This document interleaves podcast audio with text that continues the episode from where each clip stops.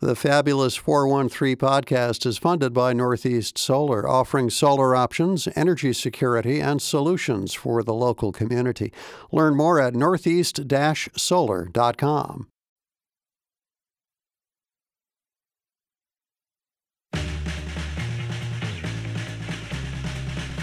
Welcome to The Fabulous 413. I'm Khalees Smith. And I'm Monty Belmonte. Later in the show, we'll take a peek at global crisis through a fiction lens when we talk with Chuck Collins. He was the heir to the Oscar Mayer.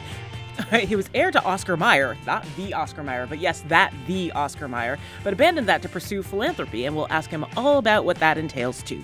And hopefully we'll be joined later in the show by the legendary guitar player of the Saturday Night Live band, who's going to be giving a masterclass and a performance in Belchertown this weekend, G.E. Smith. But first, to boldly go where no man has gone before. Some more kitchen table astronomy with Hampshire College astronomer Dr. Salman Hamid, Mr. Universe at your kitchen table in Amherst. Couple quick things. One, you went to go see Hasan Minhaj at the Williamstown Theater Festival. We tried to get him on our show, and we will be talking about some other things Williamstown Theater is doing, which is great. But how was Hasan Minhaj?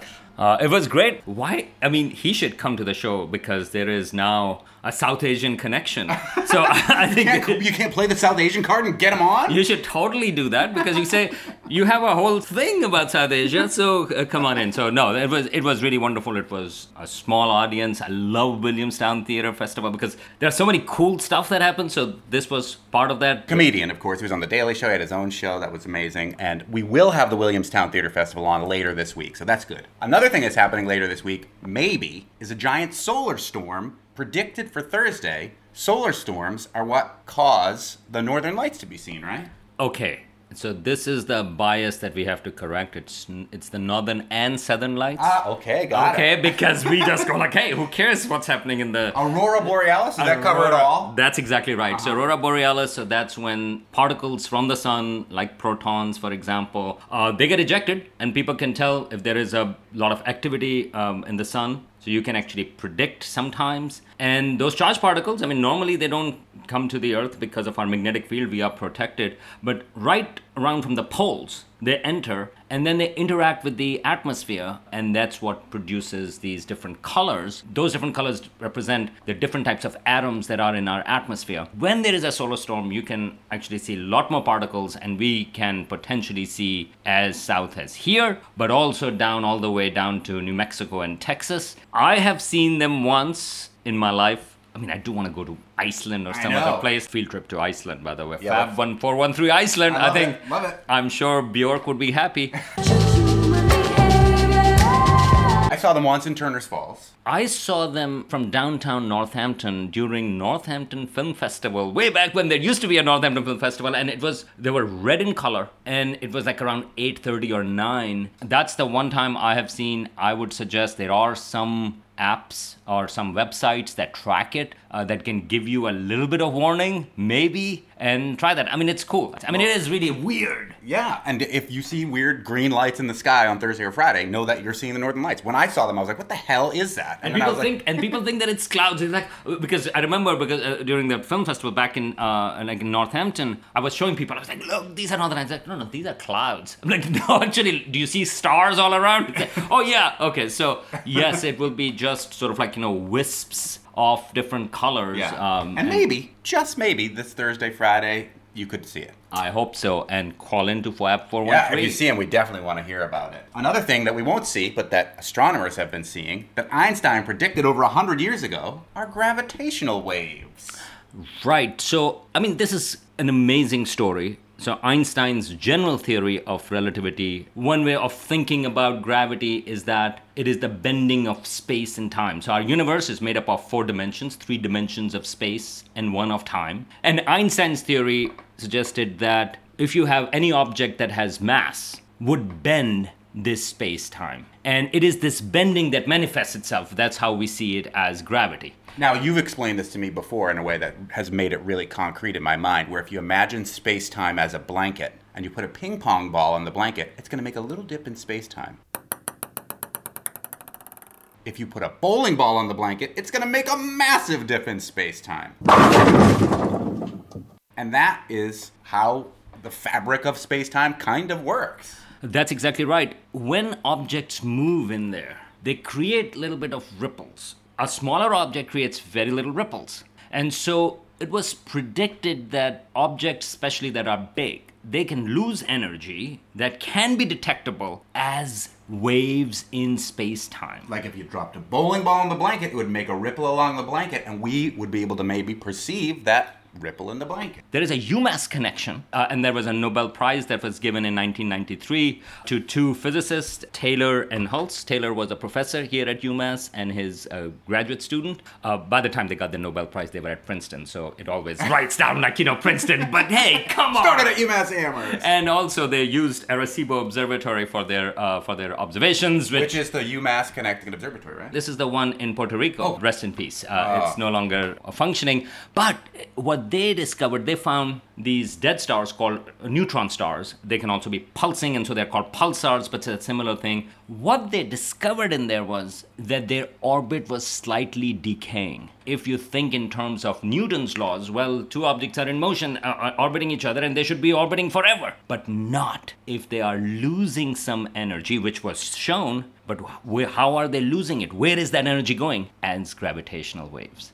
So it was their prediction that, sure enough, and that's why they got the Nobel Prize, they could actually show the orbit's decay, but they did not see gravitational waves directly. And then in 2015, that's where people remember big results from LIGO Observatory, which was designed to detect gravitational waves, a couple of kilometers wide, and there are these very finely tuned lasers in there, and they can detect very tiny variations. And so, and of course, it's very, very hard to do, because you have to take out all other kinds of interference and want to make sure that this was through gravitational waves. And they detected for the first time gravitational waves, which could be pointed to colliding black holes. When they collide, so you can imagine these very dense objects. Two bowling balls. And when they are colliding, they are just producing this intense energy, which is going out in gravitational waves, and this is what we detected. So it was a stunning confirmation of general theory of relativity, predicted by, again, from Einstein's theory. But just last week, or a couple of weeks ago, a new announcement came up, and that was about the fact that astronomers have found gravitational waves from a different method.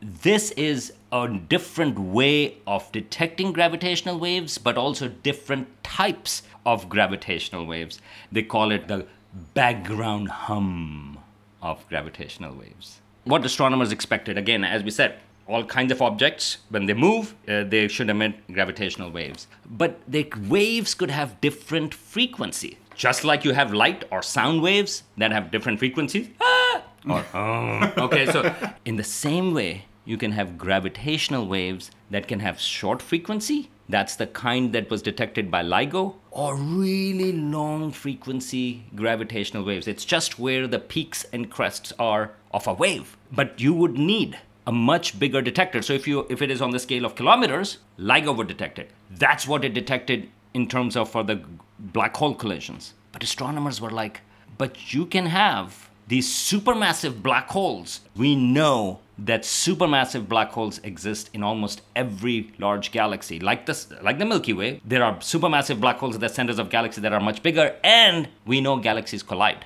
What kind of gravitational waves they would be producing, and it was expected that they would produce it on a much longer wavelength or lower frequency. That's what they would have, a background hum. The problem was, you needed a detector that is much bigger than LIGO. In fact, you needed a detector on the scale of tens or hundreds of light years.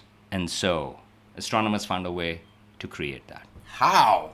That's where it gets really interesting, because there are these millisecond pulsars. These are, again, dead stars, but they're spinning really fast. And because they have high magnetic fields, they also send these pulses. Some of them can go over 100 times in a second. Here is a second.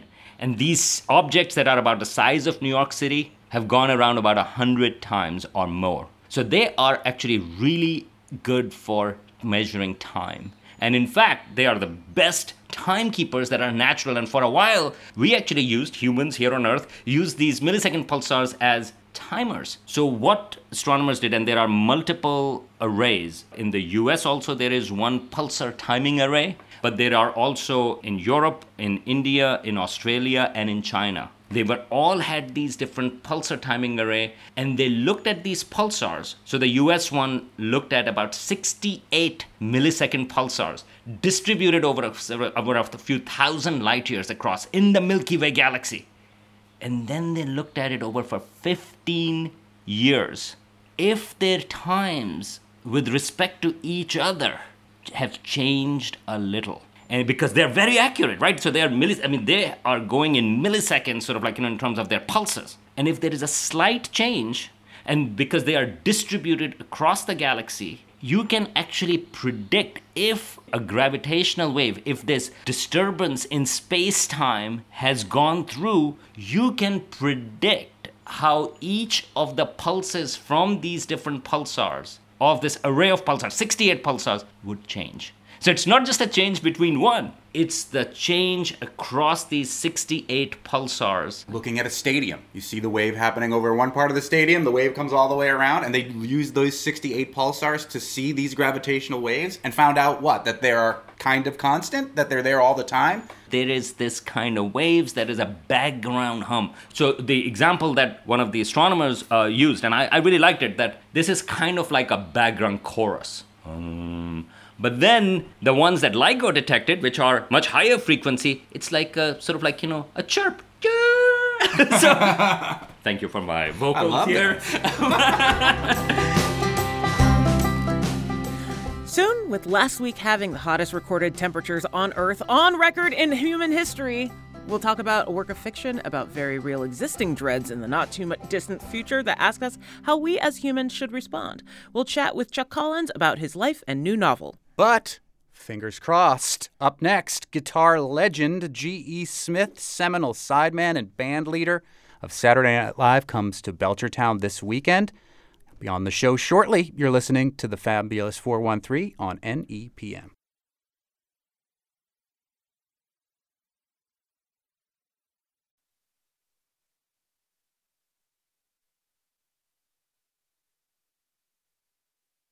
Back in the early 80s, I started with 16 rows of strawberries, which comprised about 3/4 of an acre. That was my first stab at farming business. You're doing a lot more than 16 rows now. Yeah, exactly.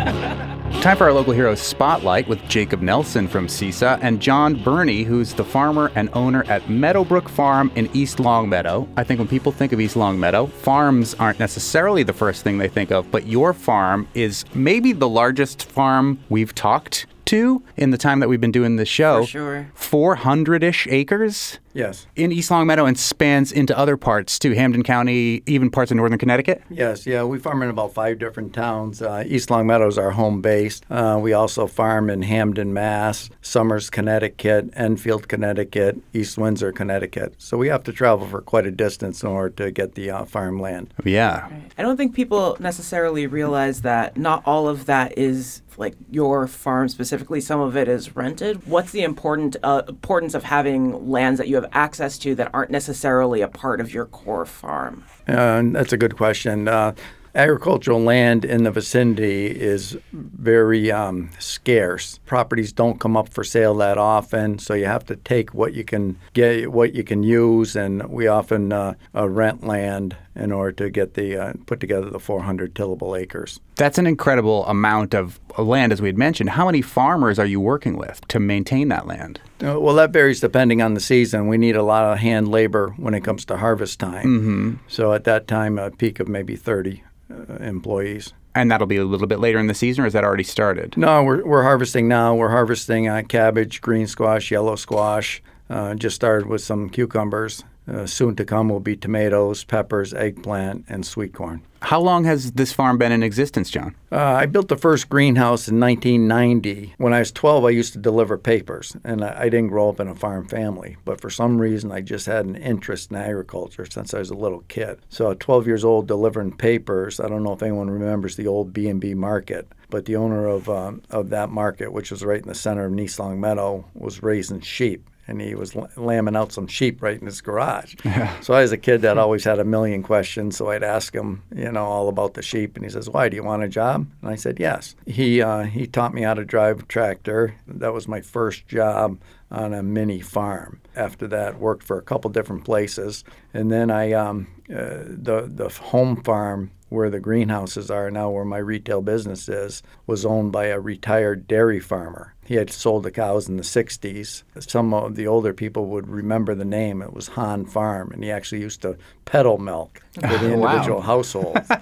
So I became friendly with him, and he was up in his 80s, and I used to help him do tractor work when I was home from school on the weekends, and he never paid me, but he said, "Why don't you try raising some strawberries?" And I think the reason was he didn't want to make the investment. Thought it was a good idea, but he didn't want to make the investment himself.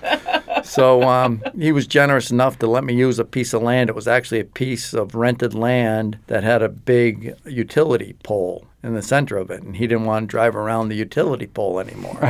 So he says, "You can use that little block of land there, and you can use my equipment." I thought, okay. It was actually leased land from Western Mass Electric Company. And then he was good enough to put my name on the lease. So when he passed, that automatically went in my name. That was the first farm that I purchased. But my point being, it's important to follow your passion. I wasn't raised in a farm family, always had an interest in agriculture, and I never thought that I'd be on the production side of agriculture. When I graduated college, I worked for farm credit banks, loaning money to other farmers. And I always thought I would be. I didn't ever see a pathway to becoming a full-time farmer. I was farming after college, farming part-time with a pick-your-own strawberry operation.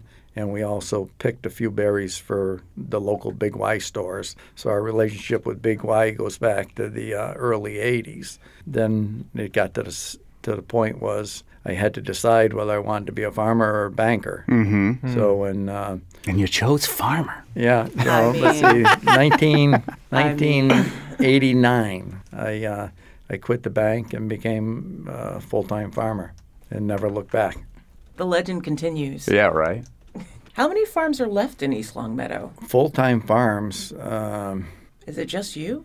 Well, there's Graziano Gardens, which has some greenhouses. You find that people in the area, like East Longmeadow and nearby, are finding your farms that is it like a name that's been known and people just kind of pass it on? I think there is some name recognition there. We have a loyal group of customers. Obviously, we're always looking for new customers. Mm-hmm. And we hear you're doing pick your own blueberries, which is wonderful. Sorry, I like tone blueberries. Of voice, Khalees. That's because my brain froze for a second because I was imagining the sweet goodness that is blueberries, and then all language stopped working for me. I know. Blueberries, which I like. No offense to anybody, especially my mom who hates them, but I prefer blueberries to strawberries. Me too. They're my favorite berry. Yeah. Yeah. I know it's a controversial position to take. It is a very controversial. Not in this room, apparently. Yeah. So where can we find yours, John? That was our latest venture. About 3-4 years ago, I purchased a blueberry farm, which is virtually right around the corner from our farm stand. The property hadn't been maintained in the past 5 to 10 years, so we've done a lot of work as far as pruning and maintaining the bushes. So this will be our third fruiting year with the blueberry farm. Did you experience a bit of loss with the May frost too, or did it mostly leave you unscathed? No, we had some substantial loss in the blueberries, the early varieties. It was a very unusual situation with May 18th. It got very cold, so we did lose some of the early varieties, but the mid and late season varieties look very good, and the average size looks better than last year. We're speaking with John Burney from Meadowbrook Farm, a huge farm in East Longmeadow and beyond. Yeah. Jacob Nelson of CISA. Yeah, John, you said pick your own blueberries are right around the corner from your farm stand. You want to tell us a little bit about that? And then I know that's also not the only place to get your produce, so... Right. We have a combination of retail and wholesale business. Big Y is one of our major customers, and we go into Big Y every day. In addition, we go into the New England Produce Regional Market, which is located in Chelsea, Mass., and we have a truck going in there every day. How does that work? The regional market there is like a re-wholesaler. They'll sell to other farm stands or institutional business, a lot of supermarket business. How big a piece of the puzzle is that for your business? I'm sure it's great to have a more local connection with a big market like Big Y, but how big of a percentage is it business-wise for a 400-acre farm to be going into this regional market in Chelsea? Dollar-wise, it might include maybe 35% of our overall sales. But the reason why it's important is we have a lot of different grades of produce. Big Y and the supermarkets want number one produce and the best that we can pack. Whereas with any crop, you get some off grades. In the case of peppers, you get a suntan pepper or medium-sized pepper. In the case of summer squash, you get medium squash, which is bigger than what the supermarket's like. So we need to have a home for our off-grade stuff. That's one of the big reasons why we like going into the regional market in Boston. Because they'll find a place to place it. Correct. There's a lot of logistics that go into this, but I think one of the key things that I'm reminded of in this conversation is just how important it is to have local farms that are as big as you are and are able to wholesale to grocery stores. As we're growing the local agricultural movement and the local agricultural economy, there's room for farms of all sizes, but it's really important to have farms as big as yours that are growing as much as you are and can sell it at price points and at volumes so that it can show up in the shelves, because that's getting local food out to many, many more communities kind of all in one fell swoop than some other smaller farms are able to, and that's one of the superpowers of a farm like Meadowbrook Farm. And Not to mention like lessening the carbon footprints of those supermarkets. If you can get all of that stuff locally, it means that you don't have to fly it out or have it trucked out to you so far. Like it benefits everybody by being able to get it here. Yeah, sure. And you're selling right into the kind of the distribution system that already exists, and that's pretty cool. Yeah, we had started out the conversation by saying East Longmeadow's not really known as a farming town, but that hasn't always been the case. It was a farming town at one time. People need to recognize the importance of maintaining a viable local agriculture, or else there is going to be nothing left. And when you set up shop in these new farm locations and pick up more pieces of land, that is preserving it for agriculture as opposed to it being a condo complex or something. Exactly. That's the best long-term way of preserving land is having a business model where you can farm the land profitably, then it will take care of itself. But right now we're getting squeezed by solar farms, development, things like that, which lessens the amount of tillable land in the area. Yeah, there's been an interesting debate across the country, but in Western Mass in particular, in certain locations, about wanting to put on large-scale solar in land that could be tillable, but... Right. My personal opinion on that is, of course, it's biased. I'm a farmer, but why take good farmland and put solar panels on good farmland? There's plenty of wooded property, steep property that doesn't lend itself to, isn't considered prime farmland, and I think that's where the solar farm should be looking. Perhaps every flat roof in Springfield could have a solar farm on it. Like if you could maybe start with allowing some of the historical buildings in the historical districts to have solar.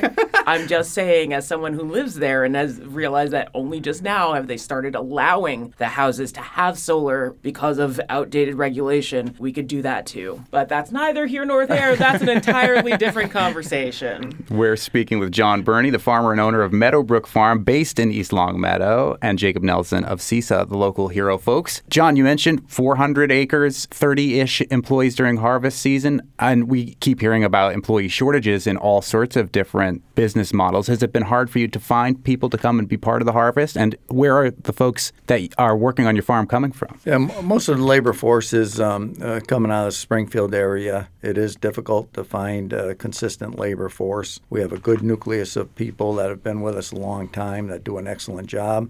But as I mentioned earlier, during harvest season, we have to pick up the extra people. Time will tell on this season how we do at that. Mm. And John, you mentioned, in addition to people that have been working with you a long time in the fields, there's people that have been working with you for a long time at the farm stand. Our business is maybe a third retail business where we sell the products retail at the farm. And there's one key employee that's been with me for a long time that's been very instrumental in building that retail business. Everyone knows her as Veronica or Ronnie. She knows most of the customers by name and has been a tremendous asset in building the retail business. It's huge and important to have those people committed to making this sort of thing be successful and being a big pivotal part of the community. John Burney, the farmer and owner of Meadowbrook Farm in East Longmeadow. Thanks so much for joining us. And Jacob Nelson of CISA, the local hero. Folks, you can find out more about all of our local hero farmers in the 4 counties, or at least 3. Go to buylocalfood.org. We know a lot of our farm friends in the area were flooded out yesterday. Tomorrow, we'll ask the governor what her office and the new Office of Rural Development can do to help those farmers out. Got a question for the governor? The Fab 413 at NEPM.org or text 1-800-639-9120. Up next, a young linguist named Wren Wood has been studying the accents of people of Chicopee during the Gilded Age, and we'll talk with them about some of the things you might have heard then and may still hear now. You're listening to The Fabulous 413 on NEPM.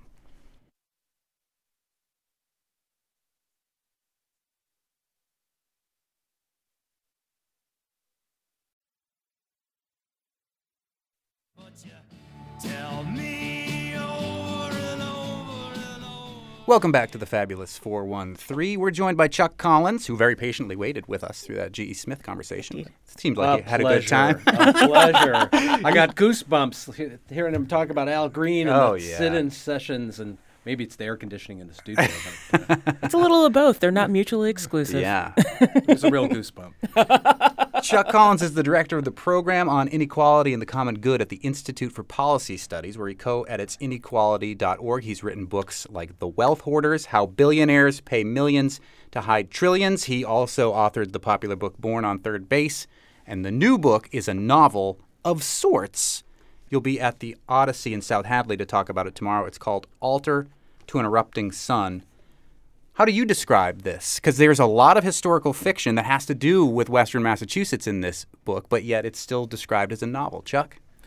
Well, it is a novel. It is a work of fiction, but it draws on real people that lived in 413, that lived in Western Mass, mostly Franklin County. Some of which still live. Some of which are still with us. Juanita Nelson, though, we're honoring her 100th birthday this summer. Sam Lovejoy, still living in Montague. Toppled the tower that sort of launched the modern anti-nuclear power movement. I wanted to lift up, put them on the altar, if you will, some of these real stories that shaped our communities and shaped our social movements that really make a difference right now. Altar creation is a really important plot point throughout the whole book. Do you want to talk a little bit about what that actually means to create an altar? Like, it shows up a bunch. Yes. The main character, a fictional woman named Ray Kelleher, is an altar builder. She learned about altars from people who built altars in Vietnam and Central America, sort of altars of remembrance, honoring ancestors. In this case, for me, this book is an altar to real people, to social movements, but it's also sort of how do we spiritually prepare ourselves for a disrupted future. And my main character, Ray, would say, part of what we need to do is draw on our ancestors, draw on those who've come before us, who faced hardship before, as a way to face the future together. In some ways, it's a greatest hits collection of all of the movements that a lot of people in the Valley were supported. The Clamshell Alliance, that was very anti-nuclear. As you mentioned, Sam Lovejoy, who, if people aren't familiar with that story, is a character in the book, and his story is chronicled in the book and interwoven with one of the fictional characters. If people aren't familiar with that actual story, tell us a little bit about Sam Lovejoy and his story. Well, first, part of my hope in this novel is people will want to learn more about those stories. So I've tried to tell the story of Sam, who there was a plan to build a nuclear power plant right on the plains of Montague. It was going to suck up all the water out of the Connecticut River. It was a really bad idea. And Sam, as part of trying to stop it and trying to be part of an organizing effort, actually did an act of civil disobedience, property destruction, you could say. He clipped a cable that held up a weather tower that was kind of pre-power plant. They had a weather tower to kind of monitor where the nuclear radiation would go if they had an accident or something. Anyway, then he turned himself in. He was charged with destruction of property. He went to court. Howard Zinn came and testified as a historian about why civil disobedience matters, other experts, and he was eventually acquitted on a technicality. But it's a really important story because it sort of launched the modern anti-nuclear power movement in 1973-74. And it was this act of civil disobedience and then thus turning themselves in that made it a really powerful and important thing. Another character that's real, that isn't in the book proper, but is referenced quite a bit, is Dietrich Bonhoeffer. Can you talk about who Dietrich Bonhoeffer was and why he is an important pivotal piece throughout the course of the novel? Yeah, my main character, Ray Kelleher, is a bookworm. She's constantly soaking up information. So she's reading the work of Dietrich Bonhoeffer, who's kind of a pacifist German theologian who makes the decision to join a failed plot to assassinate Hitler and is executed for that. And in a way, Ray feels that we are in a Bonhoeffer moment in terms of the fight to defend the earth, that we're up against powerful fossil fuel corporations and others, and she feels at the end of her life called to engage in a shocking act, which is not a spoiler alert. That's really how the book begins. That's how the book begins. Yeah. So Ray takes the life, and her own life. She's terminally ill. She's facing the end of life, months to live. She decides to take out the CEO of a fossil fuel company. So this is the shocking beginning. The story is really like what shaped her and what impact did that have. We're speaking with Chuck Collins, who is the author of a new, quote-unquote, novel, Altar to an Erupting Sun. I really think it's historical fiction in a lot of ways. But this point, the Bonhoeffer point, the activism versus terrorism sort of point is a through line throughout the whole novel. And so many of the people that you reference that are true in the novel would consider themselves pacifists. Wally Nelson, who, with his wife Juanita, lived on Woolman Hill in Deerfield, was opposing World War II. He went to jail because he would not be a part of fighting in any way or in any capacity, even in the United States, during World War II. So where do you come out when you're wrestling with this issue in fiction in regards to by any means necessary, as some say? Yeah, I think that part of this is a fictional exploration because I've heard primarily women of a certain age say, you know, if I was terminally ill, I would risk it all, or I would take this bold action. Or even yesterday, walking in the woods, I was with a 70-year-old woman who's with a group of all these children, and she says, if I encounter a bear, I'm going to go straight to the bear. I'm going to save the children. There's sort of this powerful desire to protect ourselves and our children and the planet. So in this case, Ray is formed by these deep, Wally and Juanita Nelson, deep pacifist understandings, but she's kind of brought to the brink by the current moment we're in, this facing the impossible news of ecological disruption and destruction. So she's moved, you know, where I stand is I think it's not a good idea. I don't think people should kill each other. But it's a shocking act, in a sense, to get us all to think, well, what does bold action look like in this moment? What am I called to do to save our one and only planet Earth? It's not just climate issues in the book, though. It's humanitarian issues, and then the combination or the meeting of both of those. One of the important points earlier on, without revealing too much, is that Ray, your main character, goes to Nicaragua and ends up being basically being a shield early on. And it's interesting that there's a shift between using her life as shield and using her death as shield as this book goes along. And you talk about how or why. Well, I don't know why we should talk about why those two things connect, because clearly they have to connect. We're all humans and we experience the climate. So those issues should be related. But it's interesting the journey that she goes through, because I don't think anywhere else she goes that deep into humanitarian issues. It ends up being more climate, like more environmental, as opposed to direct personal conflicts. You know, I think there were a lot of people from 413 who during the 1980s went to Central America. They went to Nicaragua to, you know, pick coffee or cotton or stand against U.S. invasion. They went to El Salvador, and they were formed by that. And you're right. This is so important in Ray Kelleher, my fictional Ray Kelleher, her character. She doesn't spend a lot of time in Central America, but it gives her a global picture. It gives her kind of an understanding of U.S. foreign policy, colonialism, and where the U.S. kind of fits into the global consumption picture. And that really sticks with her. And so, and I like what you said, Khalees. This is not a book about climate. It's looking at the intersection of human rights, inequality, racism, and climate disruption. These are all the things that Ray Kelleher, my character, thinks about and is formed by. Her elders really led her down that path. And while Ray Kelleher is fictional, although there are a couple of people that I was wondering if they're based on largely, a lot of the people that she encounters at the Montague farm or at Woolman Hill are not fictional, and they really lived this for decades. As we mentioned, Wally Nelson was an anti-war protester for World War I because he was so committed to nonviolence and non-cooperation. They were also involved in the civil rights struggle and were guiding lights in some ways to Dr. Martin Luther King Jr. and helping him connect the dots between civil rights and racism and anti-war. Are you familiar with that kind of connection between them? Yeah, absolutely. I mean, the thread, and Ray, you know, actually personally, I got to live down the road from Wally and Juanita Nelson. I picked a lot of vegetables and hung out at their kitchen table. They really were personally helpful to me in sort of understanding wealth and power and everything. So that they were, you know, they were early. If you go to the Civil Rights Museum in Memphis and you walk right into the Lorraine Hotel lobby, there's a picture of Wally Nelson holding a suitcase getting on one of the Freedom Rides. So that's the thread that's a thread to the connection to here to 413.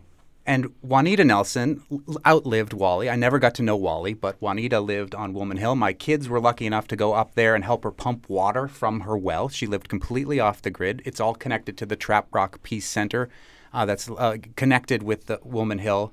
And in your book, which is technically a novel, there is a poem by Juanita Nelson about being and living off the grid. And I have excerpts of that poem that I got a chance to record with her before she passed away. Can you play Juanita 1, Betsy? Well, I went out to the country to live a simple life, get away from all that concrete and avoid some of that strife, get off the backs of poor folks, stop supporting Uncle Sam and all that stuff he's putting down like bombing Vietnam. Oh, but it ain't easy, especially on a chilly night, when I beat it to the outhouse with my trusty dim flashlight. The seat is absolutely frigid, not a BTU of heat. That's when I think the simple life is not for us elite. 'Cause let me tell you something, though it may not be good news. If some folks win, you better know somebody's got to lose. So I guess I'll have to cast my lot with those who are opting out, and even though on freezing nights I will have my nagging doubts, long as I talk the line I do and spout my way out views, I'll keep on using the outhouse and singing the outhouse blues. That is the voice of Juanita Nelson reading one of the poems she wrote, which is quoted in the new book, Altar to the Erupting Sun, by Chuck Collins. Juanita, in addition, she is the founder of the Greenfield Farmers Market, which was one of the first farmers markets in the area, founder of the indoor farmers market. In the wintertime, she's founder of the Free Harvest Supper, and you can hear from even the poem, she's connected all these dots. Nope, she's an important elder. And actually, we're celebrating her 100th birthday, August 17th to the 20th at Woolman Hill. We're going to have a 100th birthday party, a little conference symposium on Juanita. But yeah, I love that line. Not a BTU of heat in that toilet seat.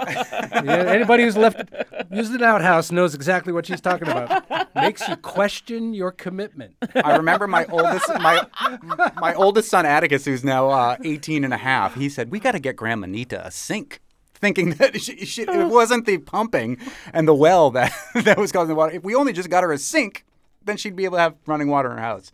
But these are the kind of people that you're chronicling in this fiction, but it's his historical fiction. It goes forward into the future, too. And we'll go forward into the future, into a break. And we'll talk a little bit about your past, Chuck, because I think your story is fascinating, too. Chuck Collins will be at the Odyssey in South Hadley tomorrow talking about his book, Altar to an Erupting Sun. You're listening to The Fabulous 413 on NEPM.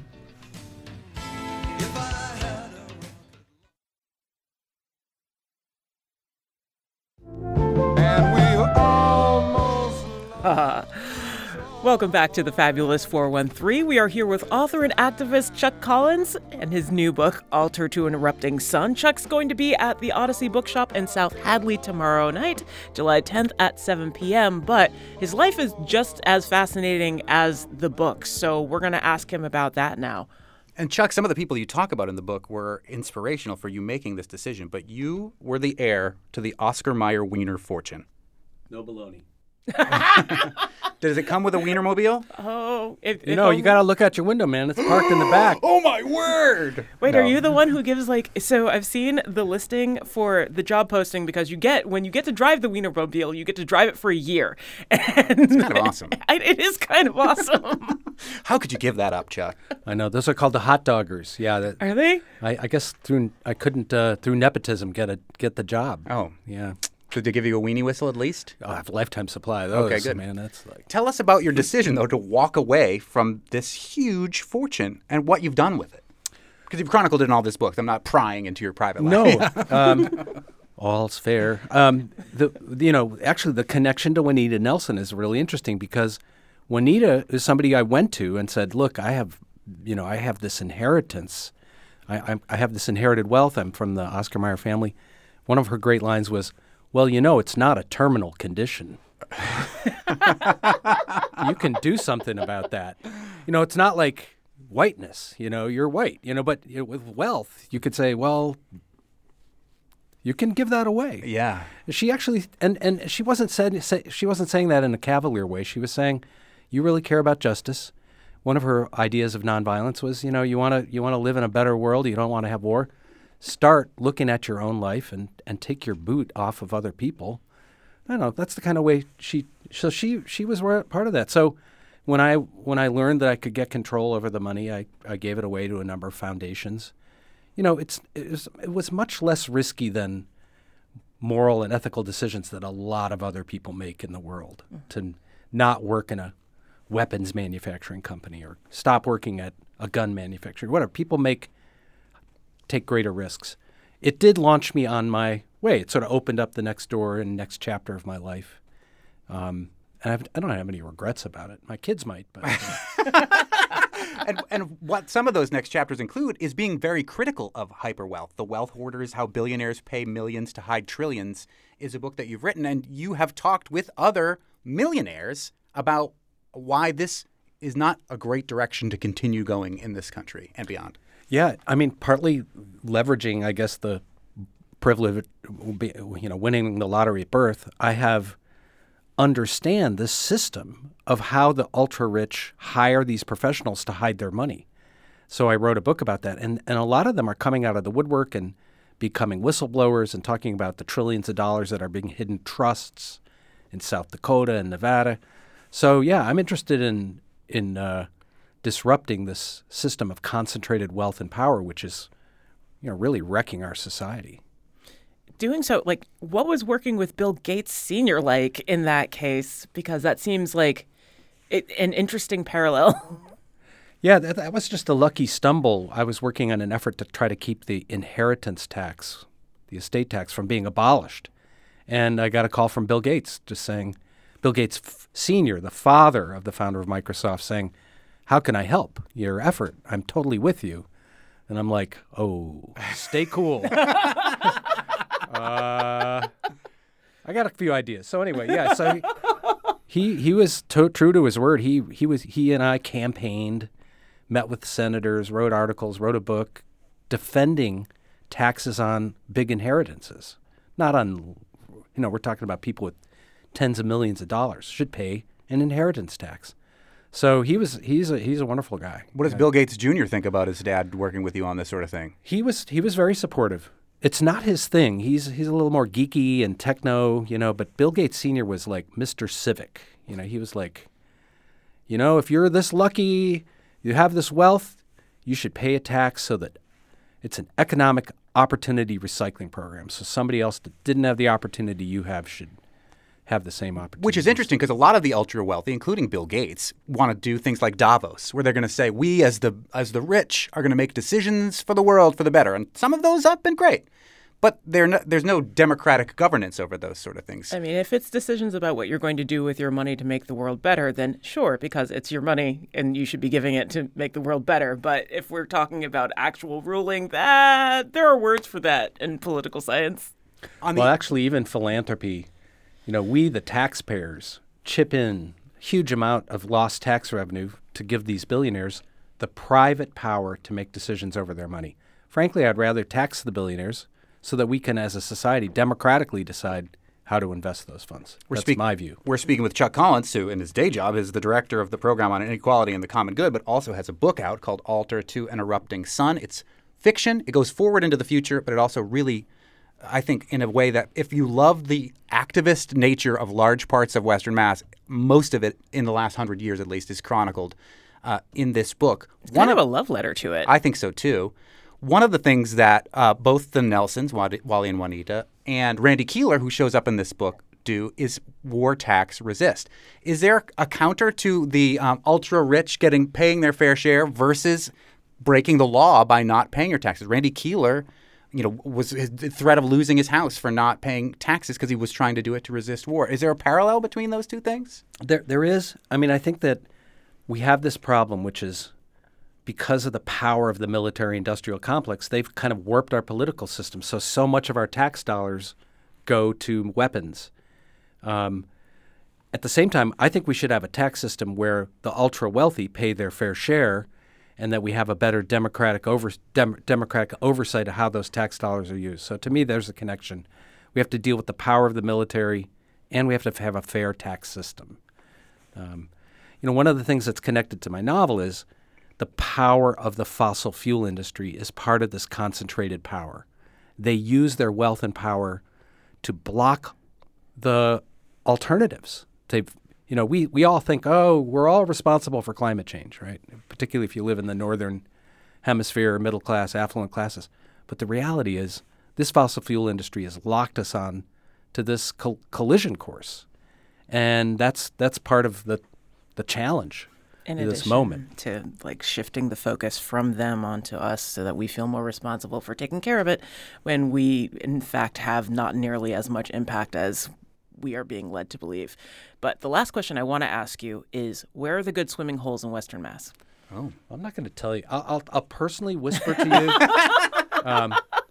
But, I live off the Green River. We got 6. There's the West River. Western Mass, of course, there's a couple. I wouldn't go out today. Yes. I just drove down there. No, there's flooding. Be careful. Oh, my God. There. It's black churning, brown. Always earth. Wait till 24 hours after a large storm to go into the river. 48 today. Yeah, 48 after this one, yeah. But, yeah, there's some great swimming holes up there. My last question for you, Chuck Collins. You'll be at the Odyssey tomorrow with Altar to an Erupting Sun, a novel. Why do this as a novel? Why go into the future with it? Why not just tell the history, the activist history of Western Mass? I find, for me, novels are like a gateway to wanting to learn history. So historical fiction gets me interested in the real history, learning more. And then there's this tradition, Ursula Le Guin and Octavia Butler.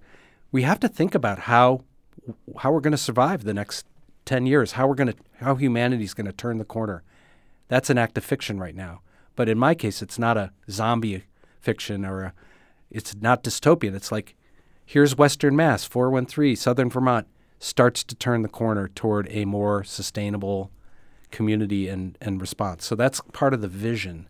So fiction is an opportunity to open up and offer visions. Chuck Collins, author, activist, who'll be at the Odyssey Bookshop in South Hadley tomorrow with his book, Altar to an Erupting Sun. Thank you so much for joining us, Chuck. Thank you, Khalees. Thank you, Monty. Oh. Lovely being with you. Oh. Tuesday on The Fabulous 413, the shift in how we consume music is an interesting tale. One that gets told in John Dugan's new book, The Life, Death, and Afterlife of the Record Store, A Global History. We'll chat with the author and take him to one of our local record stores, Platypus Records in East Hampton. How we consume language is neat, too. We'll discover the evolution of speaking accents in Chicopee with budding linguist Wren Wood. Our director is Tony. We want the names done. Our engineer is Betsy's shiny new, smaller carbon footprint Lankdo. She's got an electric car. Our technical team is Bart, Printer Woes Rankin, Kara, kidnapped by Naptown Foster, and punk Rude Boy Dubé. Thanks to Spouse, Happy Valley Guitar Orchestra, G.E. Smith and the Saturday Night Live Band, Barry McGuire, Bruce Coburn, Gil Scott-Heron, and Brian Jackson, the Pixies, Star Trek, Bjork, and Aaron McKeown. I'm Khalees Smith. And I'm Monty Belmonte. We'll see you tomorrow in the Fabulous 413.